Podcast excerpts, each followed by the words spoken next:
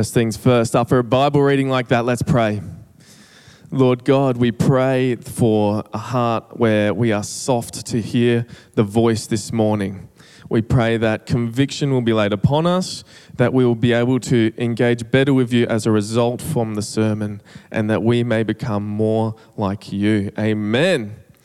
Well, we are welcome. Good morning. It's uh, great to be together again, and we have uh, a few more people in house this morning. It's great that restrictions and, and uh, tensions are getting a bit more relaxed, so we can meet a bit more. Uh, still requirements that we are adhering to, but it's so good to see some people live. It's great. And it's so good to be with you online too. It's fantastic that we can join together to hear the word of God this morning, to worship, to pray. It's just incredible to do that in community. And uh, it's a real blessing that I get to bring the word this morning. And we just went through. Uh, Mark 8. We're halfway through Mark, guys. Well done. It only has taken us about 19 weeks, but we're halfway through Mark. But let me start with a story. About seven years ago, before I, before I had my job here at New Beginnings, I used to live in Canberra. Not many people, some people, my friends mainly know that. Uh, I used to live in Canberra. And my parents used to live in Port Macquarie. So I used to have to go home to them because it was a lot harder for them to get to me than it was for me to go to them. So I used to drive up from Canberra to Port Macquarie quite often in just a standard sitting. So I'd just drive up, and I'd go. And uh, to try and uh, make it happen so that uh, the time passed by quicker and I didn't fall asleep or I was entertained, I used to ring people ring people up on the phone and I'd catch up with uncles I hadn't talked to for years, or I'd ring my grandparents and make sure they're all right. I remember many conversations with my nan, or I'd ring my parents and give them an update with where I was up to, or even friends, you know, I'd just be like, What are you up to? Because those that know me know I can't go without two minutes without talking to someone. You know, I am that extroverted that I cannot go for that long by myself. So I would be on the phone all the time. And this one time I was driving, driving, driving up to Port Macquarie. It was probably around Christmas time or something because we were going up, and it's family tradition that we make a Christmas pudding the month before because everyone knows a good Christmas pudding requires a month to sit. So we were making Christmas pudding a month before, and uh, I went up to go be part of the tradition we have. And this one time, I was on the phone and there was roadworks happening at the time, and I was on the phone to talking to someone, and before I knew it, I was in this town called Kempsey. Now, I don't know if you know the geography of the mid north coast, but Kempsey is about a 40 minute drive north of Port Macquarie. And I don't know whether it was because I was distracted by scenery, because I was so invested in the conversation, whether it was because I just was unfamiliar because of the roadworks happening at the time, so I didn't realize I'd missed my turn off.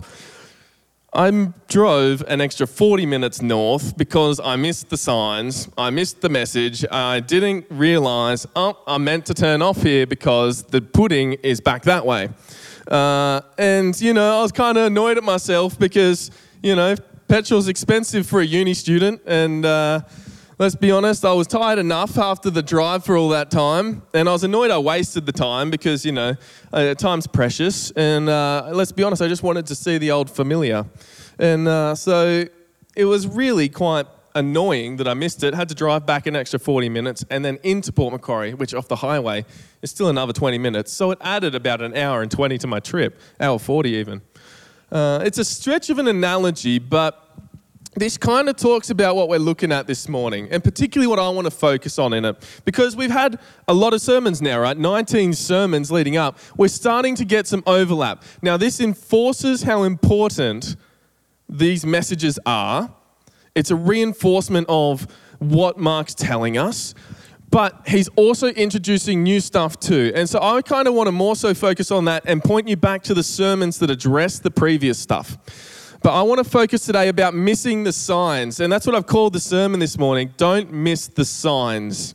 Because whether we know it or not, whether we're intentional in hearing them and seeing them or not, God is continuously wanting to talk to us. He's continuously giving us signs and He's continuously letting us know the direction for our life. But whether we pay attention or not will determine whether or not we're actually going to get see them and allow Him to make our life the best that it possibly can be because we're living in a relationship with Him. So this morning we looked at, uh, at Mark 8, and it starts off with Jesus feeding the 4,000. Now, I just want to quickly distinguish feeding the 4,000, we often get just put it together with the 5,000. This is two distinct separate feedings. It's not the first, it's not the one time just retold. Jesus fed the 5,000. And let me say, Eric did a fantastic sermon on that three weeks ago. So if you want to hear about that, jump on the website and listen to Mr. Eric's uh, sermon on that because it was fantastic. Uh, and so this time, though, he's fed the 4,000. These people have been following him around for three days, and Jesus is now feeding the 4,000. And then, well, uh, and then the Pharisees the and the disciples still haven't had it quite click that Jesus is the Son of God. That the words, the ways, the works that he's done reflect the goodness of God and the coming salvation when he eventually dies and resurrects. And that's why I'm calling it Don't Miss the Signs, because we don't want to be blind. We don't, we don't want it to be a partial click. We don't just want to be Christians that are kind of, yeah, we get it, but we're not really going to do anything about it, or we're not going to completely understand. We're not going to be Christians that are just partially in. There's no such thing as a partial Christian. It's either you're a follower of Jesus or you're not. And so we want to be wholehearted followers of Jesus. We, we want to be completely invested. And so to do that, we want to comp- make sure we're not missing the signs.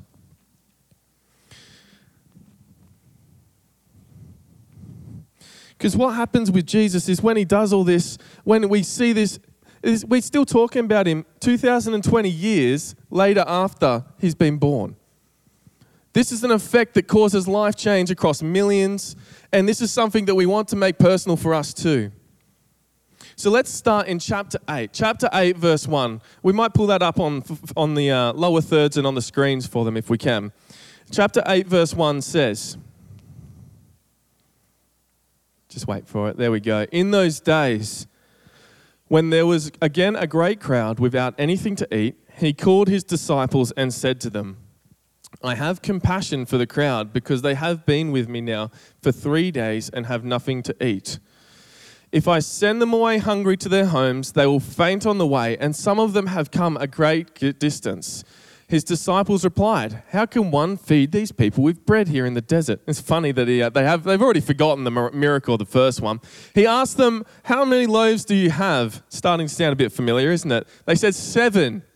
Then he ordered the crowd to sit down on the ground, and he took the seven loaves, and after giving thanks, he broke them and gave them to his disciples to distribute and they distributed them to the crowd.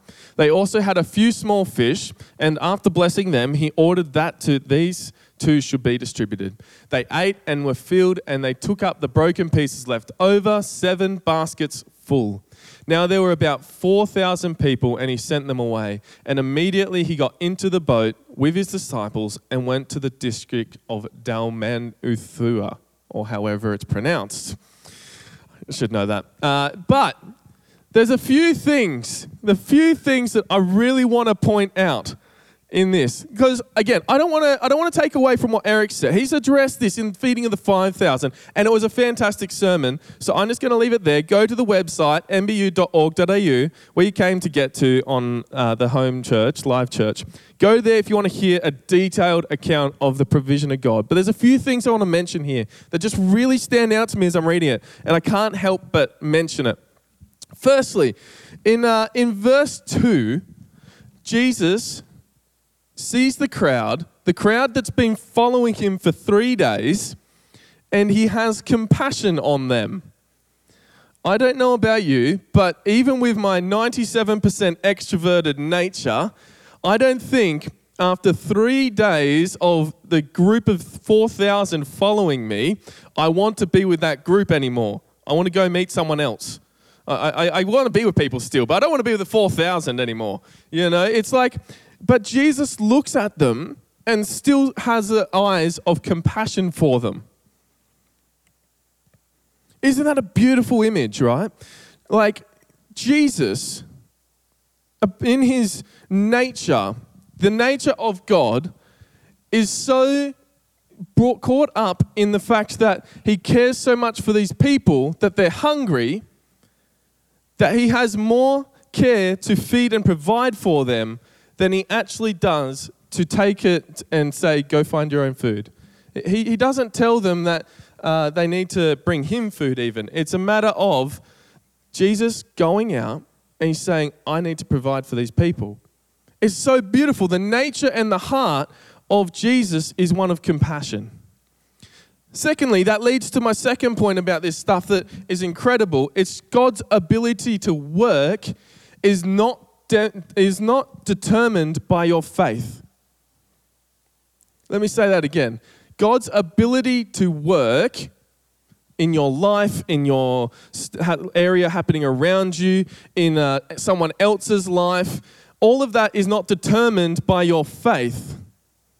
Because God's going to work no matter what. He, God's the one that created us. Why is it that we think that we need to have faith for God to be able to work? It's God's going to work whether we have faith or not. He invites us into faith so that He can work with us. God is always going to work in your situations so His goodness, His glory, His love for you will be shown. God's ability to work is not determined by the amount or lack or object of your faith. He will continue to work. That's why in, we got a song, you know, Waymaker. Even when I don't feel it, you're working. Know that one? We sing it here. But it's so true. This is why we sing those words. Because if we truly believe it, we're allowing and empowering God to work personally in our lives. God's ability to work is not determined by our faith. Let's me, let me mention one more thing about that immediate passage that we've read. God is not, some, not someone who is looking to only just provide for your needs, but he wants to provide abundantly. And this is a reinforcement of what Eric said. When we went looked at it back in the 5000, there were 12 baskets left over. Someone tell me on the chat in building how many baskets were left over in this one? 7. Is it coincidence that there were 7 disciples with him at the time? So not only were these disciples hungry, that he also gave them seven a basket each to take from that. Isn't that incredible? It's not just a provision to meet your needs, it's the overflowing cup that we use that image so often.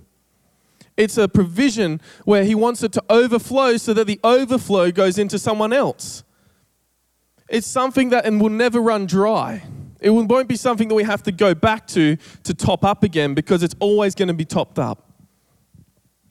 God just doesn't want to provide for us just so we meet our needs. He wants to provide in abundance. He wants to provide in abundance. So we're going to come up to verse 11. Let's pop that one up. The Pharisees came and began to argue with him, asking him for a sign from heaven to test him.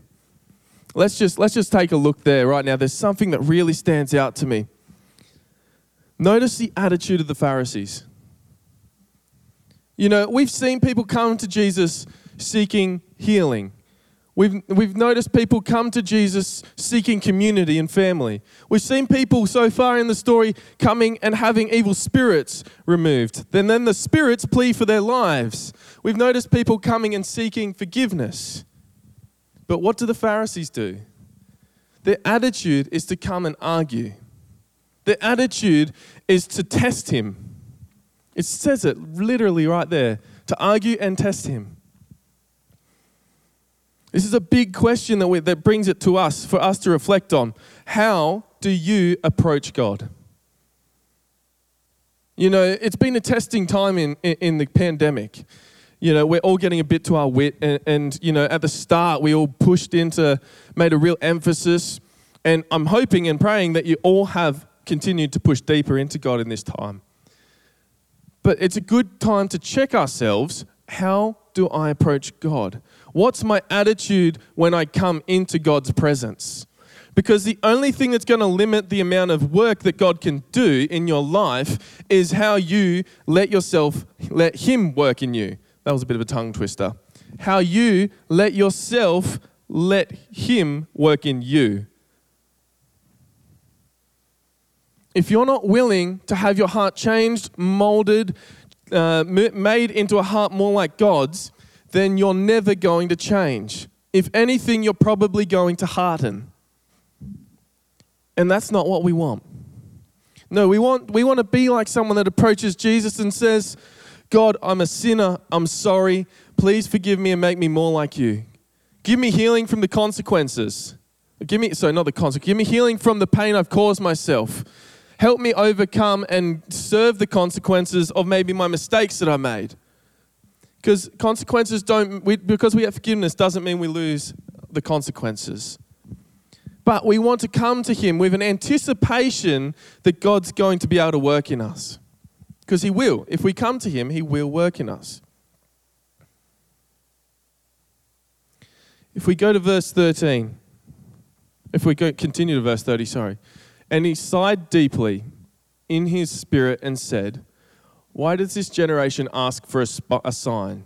In particular, he's talking about the Pharisees. Truly, I tell you, no sign will be given to this generation. And he left them, and getting into the boat, he went across to the other side.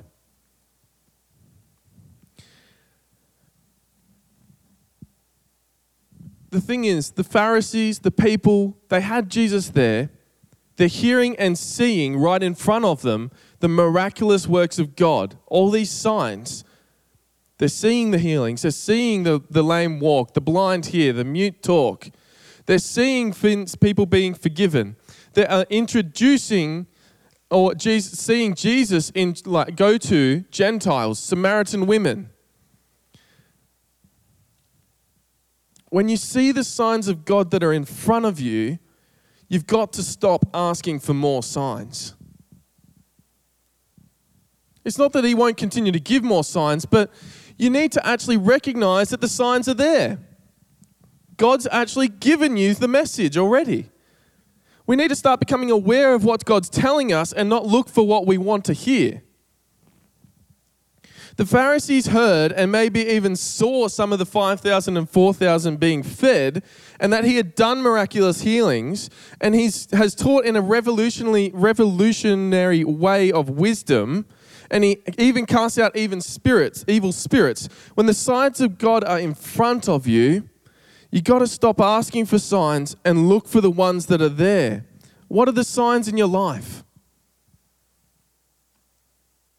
Because God's giving you signs right now. He's talking to you. Maybe it's a heart prompt, maybe it makes sense in your head. There's stuff that actually is being mentioned to you. You might feel a movement of your spirit in the moment. You know that uncomfortable feeling that we get and we can't place it anywhere?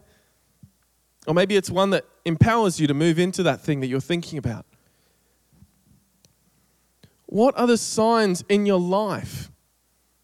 Because continuing to just ask for more signs is really just an excuse to not step into the action that God is calling you into.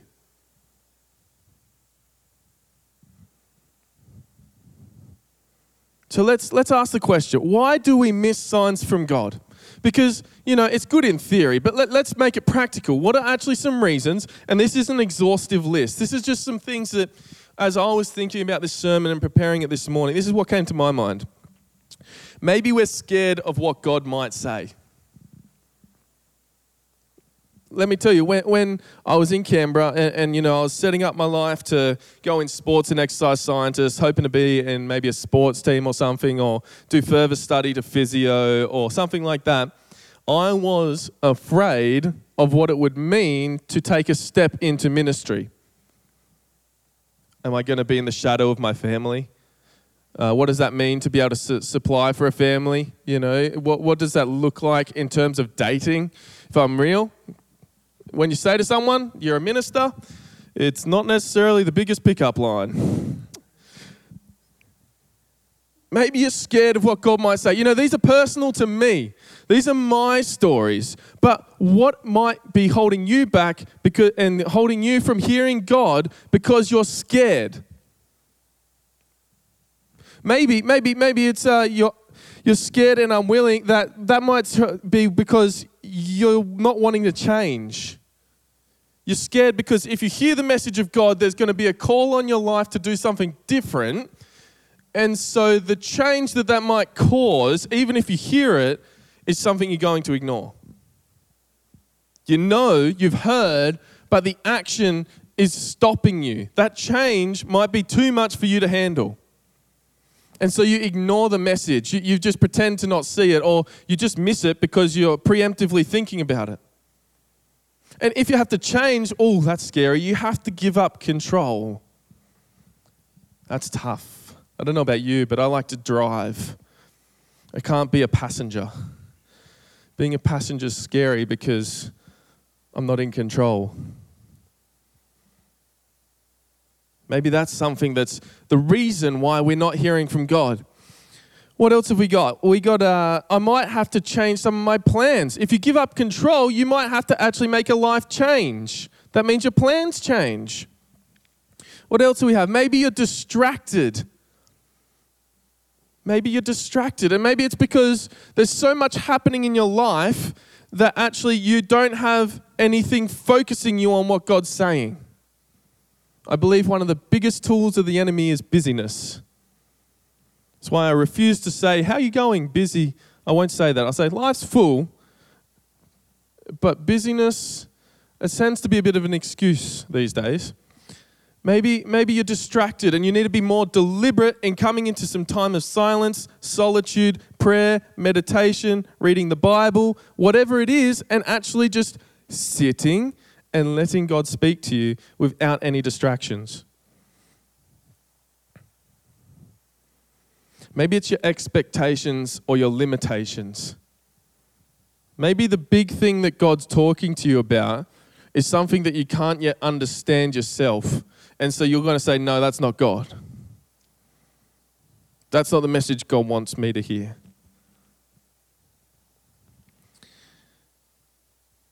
See, God is continually looking to speak to us. Through the Holy Spirit, He wants to be involved in your life and a part of the journey that you are on. He wants to bless you abundantly and is looking for you to simply hear Him and say yes. So let's, let's finish off this reading because we're, we're getting a, a pretty far deep into the, the time now. So let's, let's continue into verse 14. Verse 14 says Now the disciples had forgotten to bring any bread, and they had only lo- one loaf with them in the boat. Now that's, that's funny. Uh, it's such a relief to know that if Jesus provided me a basket of food, I wouldn't be the only one that forgot to bring it with them on the boat. Uh, it's just a bit of a way to lighten the mood, but wow surely let's let's make a, a pact right here across the church. If uh, one of us forget to bring a, lo- a basket of loaf, one of us as brothers or sisters will pick it up and put it on the boat for him. Can I can I get an amen in the chat? Thank you. Yes, thank you. Because we want to make sure we have the the gifts that God gives us. We want to be accountable in that. It's just I love that small detail. I find it quite funny and relatable. So let's let's continue. And he continued them, saying, Watch out, beware of the yeast of the Pharisees and the yeast of Herod. They said to one another, It is because we have no bread. And becoming aware of it, they, Jesus said to them, Why are you talking about having no bread? Do you still not perceive or understand? Are your hearts hardened? Do you have eyes and fail to see? Do you have ears and fail to hear? And do you not remember? When I broke the five loaves for the 5,000, how many baskets full of broken pieces did you collect? They said to him, 12. And the seven for the 4,000, how many baskets full of pieces did you collect? And they said to him, Seven. Then he said to them, Do you not yet understand? See, the disciples, they're still, they're still not quite there. You know, they're, they're so close. And I think it's soon we're going to hear some of them make that stretch. They're going to get it. They, they are witnessing and observing Jesus, his words, his works, and his ways. That's what we're looking at. And it just hasn't quite clicked for them yet. They know that Jesus isn't some random uh, who claims to be more than he is, but they haven't quite yet had it click for them that he is God. It is one thing, hear, hear this, right? It is one thing for God to come down from heaven, but it's another thing for us to take on God's heart. Let, let me say that again because this is, this is big, right? It's one thing for God that is Jesus, to come down and become a human down to us here in our world, in earth. It's one thing for that, but it's another thing for us to take on God's heart.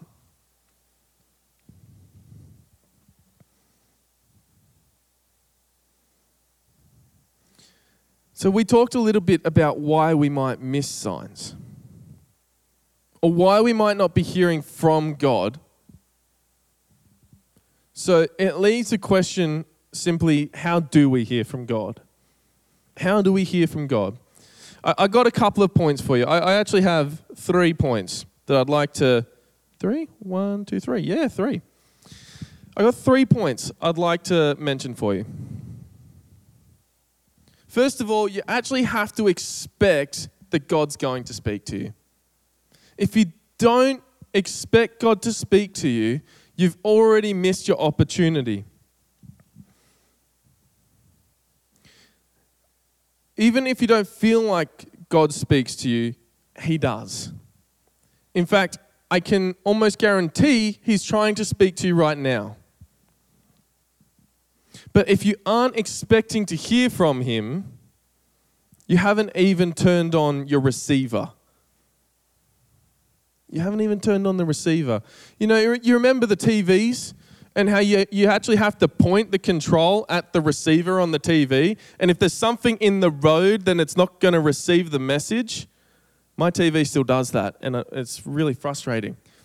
But if you don't point the button at the receiver, if you don't expect for the TV to turn on, then you're never going to see the news.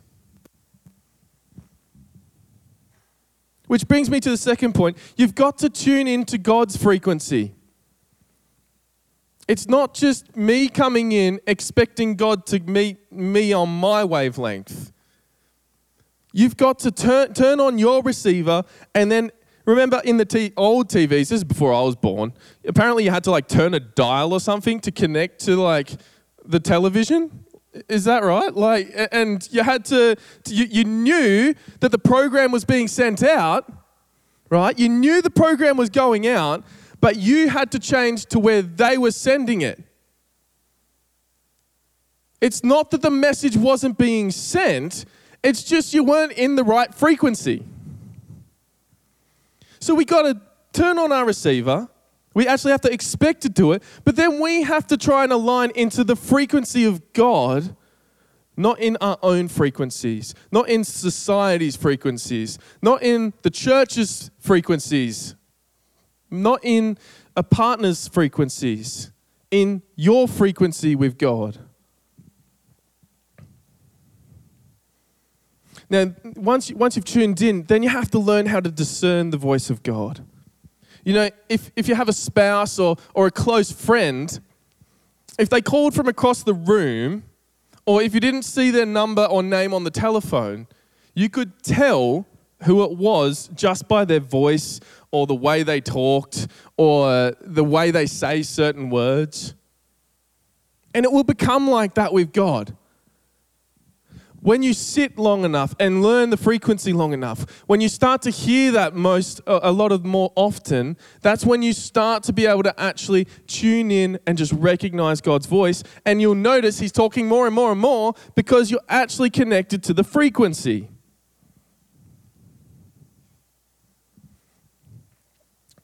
You're actually connected to the frequency.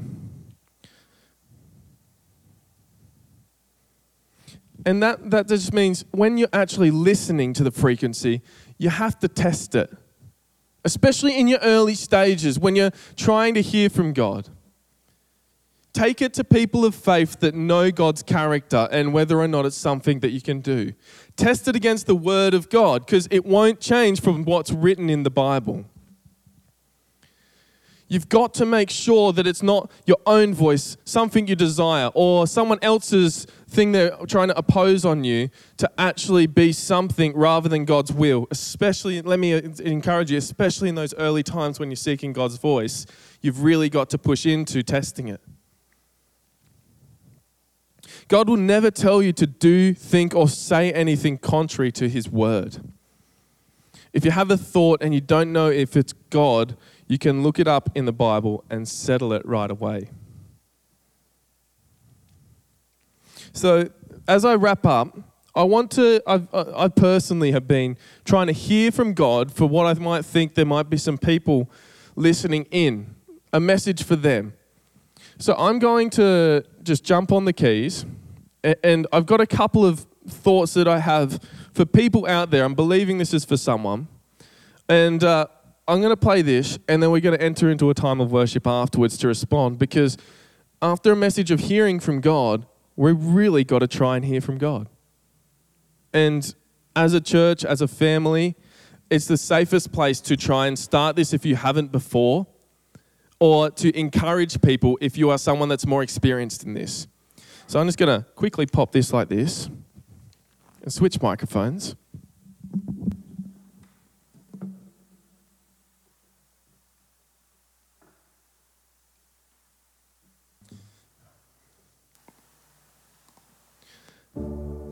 So, where does it leave us? Here's, here's the message that I believe are for some people as we listen in today. The first one's this whether you personally believe it or not, it doesn't mean that the fact that God came for you isn't true.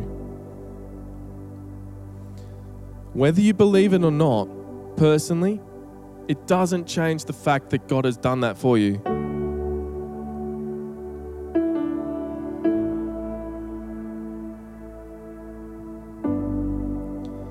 Whether you believe it or not, Jesus has died for you so that you can be free and live a life in relationship with Him.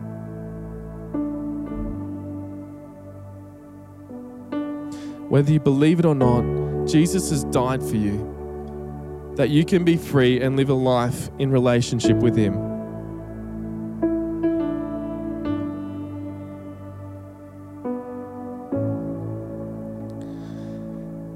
Whether you think God can or not does not take away from the fact that He can liberate you from sin.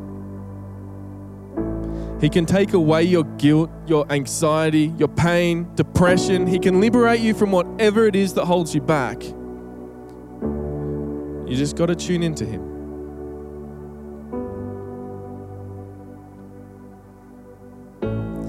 Whether you think God can or not, it does not take away from the fact that He can liberate you from sin. He can take away your guilt.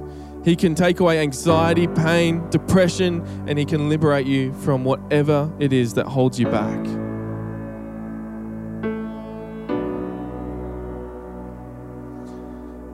Whether or not you see the signs, it doesn't change the fact that God wants to speak with you.